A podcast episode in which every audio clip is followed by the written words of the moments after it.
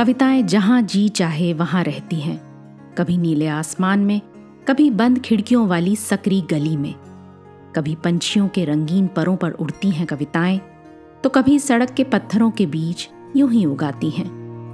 कविता के अलग अलग रूपों को समर्पित है हमारी पॉडकास्ट श्रृंखला, प्रतिदिन एक कविता। कीजिए एक नई कविता के साथ अपने हर दिन की शुरुआत। आज की हमारी कविता है कोई ला के मुझे दे। इसे लिखा है दामोदर अग्रवाल ने। सुनिए ये कविता मेरी यानी आरती की आवाज़ में। कुछ रंग भरे फूल, कुछ खट्टे मीठे फल, थोड़ी बांसुरी की धुन, थोड़ा जमुना का जल। कोई ला के मुझे दे। एक सोना जड़ा दिन, एक रूपों भरी रात, एक फूलों भरा गीत, एक गीतों भरी बात।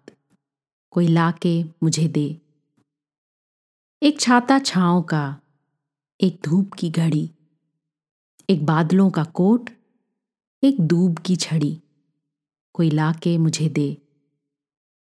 एक छुट्टी वाला दिन, एक अच्छी सी किताब, एक मीठा सा सवाल, एक नन्हा सा जवाब, कोई लाके मुझे दे। आज की कविता को आप पॉडकास्ट के शो नोट्स में पढ़ सकते हैं। आप जहाँ भी प्रतिदिन एक कविता सुन रहे हैं, वहाँ अपने कमेंट्स शेयर करना ना भूलें।